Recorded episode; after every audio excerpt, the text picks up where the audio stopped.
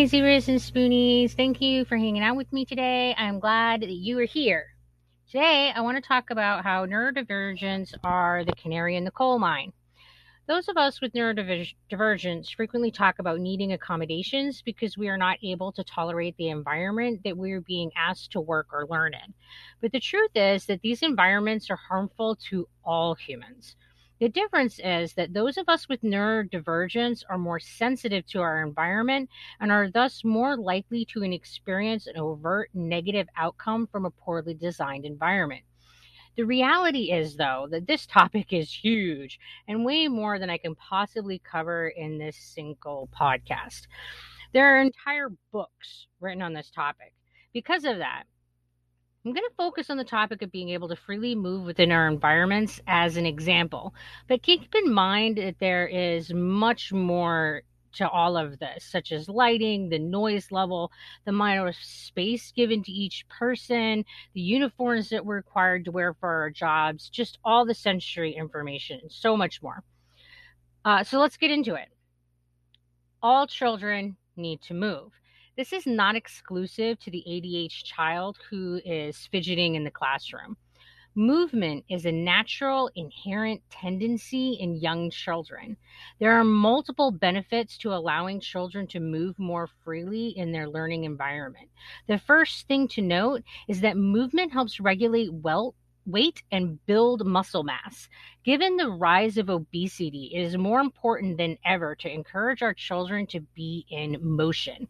We develop our habits early in our lives. If we want our children to maintain their health with movement when they are adults, we need to allow them to develop this habit when they are a child. Just like learning to read, children need to learn their motor skills. By allowing them to move in schools, we allow them to build the fundamental foundation which they can build more complex motor skills on later in life. But there's more to it than that. Additionally, brief move, moments of physical activity in the classroom can improve children's attitude, attention, memory, and content achievement. Linking movement to teaching practices establishes a mind body connection that enhances children's learning. Children that exercise perform better in their academics. Additionally, these early life experiences will shape the way that their brain develops and how they engage with the world for the rest of their lives. If we want our society to be filled with good thinkers who tackle the many complex problems plaguing our world today, we need to ensure that we are raising and teaching our children in an environment that fosters good brain development. Denying a child their basic need for movement can have a negative impact on their social development.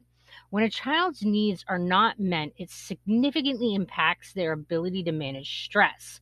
Therefore, the relationships a child experiences each day and the environment in which those relationships play out are the building blocks of the brain. It is precisely during these valuable stages of childhood that many fundamental aspects of one's personality traits are formed. And once set, they are difficult to undo, replace, or build later on in life. It is fundamentally important that children feel that their needs are being met so that they can develop healthy attachment styles and feel safe in their environments. So, what does this mean for our schools? What does allowing more movement look like? This can mean offering children structured times to engage in physical activities guided by the teacher, or it can be structured rules for allowing children to move while they're waiting in line. Allowing more movement into our schools will not result in chaos. When we allow children to move when their bodies need movement, we are proactively preventing behaviors and improving their learning. Movement helps release stress and channel energy in constructive and creative ways. Movement often prevents many of the undesired behaviors we see in children because it helps them regulate their mood and reduce their stress levels. Allowing children movements means that they are less likely to have a meltdown. But this isn't just about our children. The current research shows that exercise improves mental performance regardless of age. Humans evolved in motion and need that movement to maintain a healthy state. Exercising at work has been shown to reduce work related injuries. However, the benefits of allowing people to move isn't limited to just their cognitive performance. Research also reflects that exercise helps maintain a person's mental wellness. With many of us spending 40 or more hours a week working, being in a work environment that promotes movement is essential for good health. Physical activity is a well established cornerstone for both preventing and treating illness. Healthy people are in motion. The risks associated with spending the entire workday sitting down are well established. Despite this evidence, most work environments continue to be set up on the desk model with the expectation that workers will sit at their desk for the duration of their workday. However, workers are likely to have an increase in productivity when they're encouraged to move. This activity increases their cognitive performance. Allowing people to move while they work will increase job satisfaction through improved mental well being. There really is no downside to allowing people to move while they are working. So, what's the takeaway from all of this information about movement? All people benefit from being allowed to move freely in their environment, not just people who are neurodivergent. While the neurodivergent person is more likely to have an acute stress response from not moving, all humans experience adverse consequences when not allowed to move freely within their environments.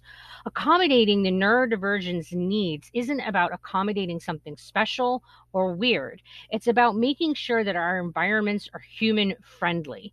When we make sure that the neurodivergent person can thrive in an environment, we are also making sure that the neurotypical can as well. And Everyone benefits from having a better and healthy environment. So let's work together to make sure that our offices, schools, and homes are human friendly because right now they aren't.